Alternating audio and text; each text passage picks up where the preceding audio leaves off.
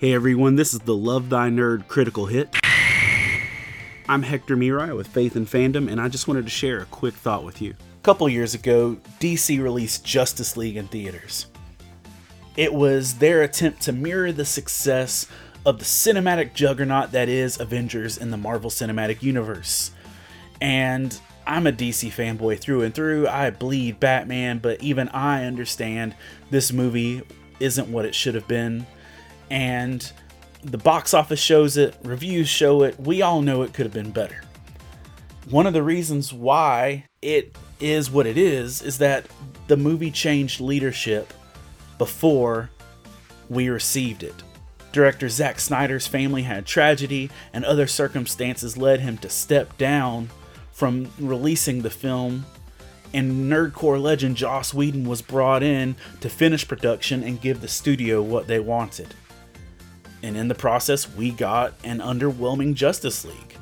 Now, director Zack Snyder filmed other stuff and had a different tone that would have given us a different movie, but we ended up with something else. In the years that have followed, though, there has been a swell of desire and attention and vocal focus to get the Snyder cut of the film released.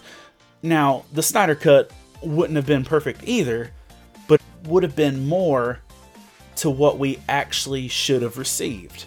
But y'all, we live in a world where we daily are getting less than what we should have received. John 10:10 10, 10, Jesus tells us, "The thief comes to steal, kill, and destroy, but I have come that you may have life and have it more abundantly." You see, we live in a world where we are stolen from murdered and destroyed on a daily basis by someone who has taken the reins of the world we live in, where Jesus himself wants us to actually have life and have it more abundantly. God wants you to have more than what we receive from this world. And it's only in going to Him that we find it.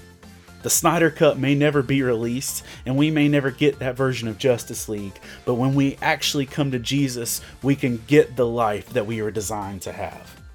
Want you to know that Love Thy Nerd exists to love and serve our nerdy neighbors through thoughtful content, relational outreach, and intentional community.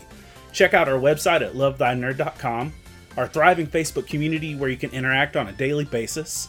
We have several podcasts, one of which I host, and we're active on all the socials. You can also check me and my book series out over at Faith and Fandom on Facebook.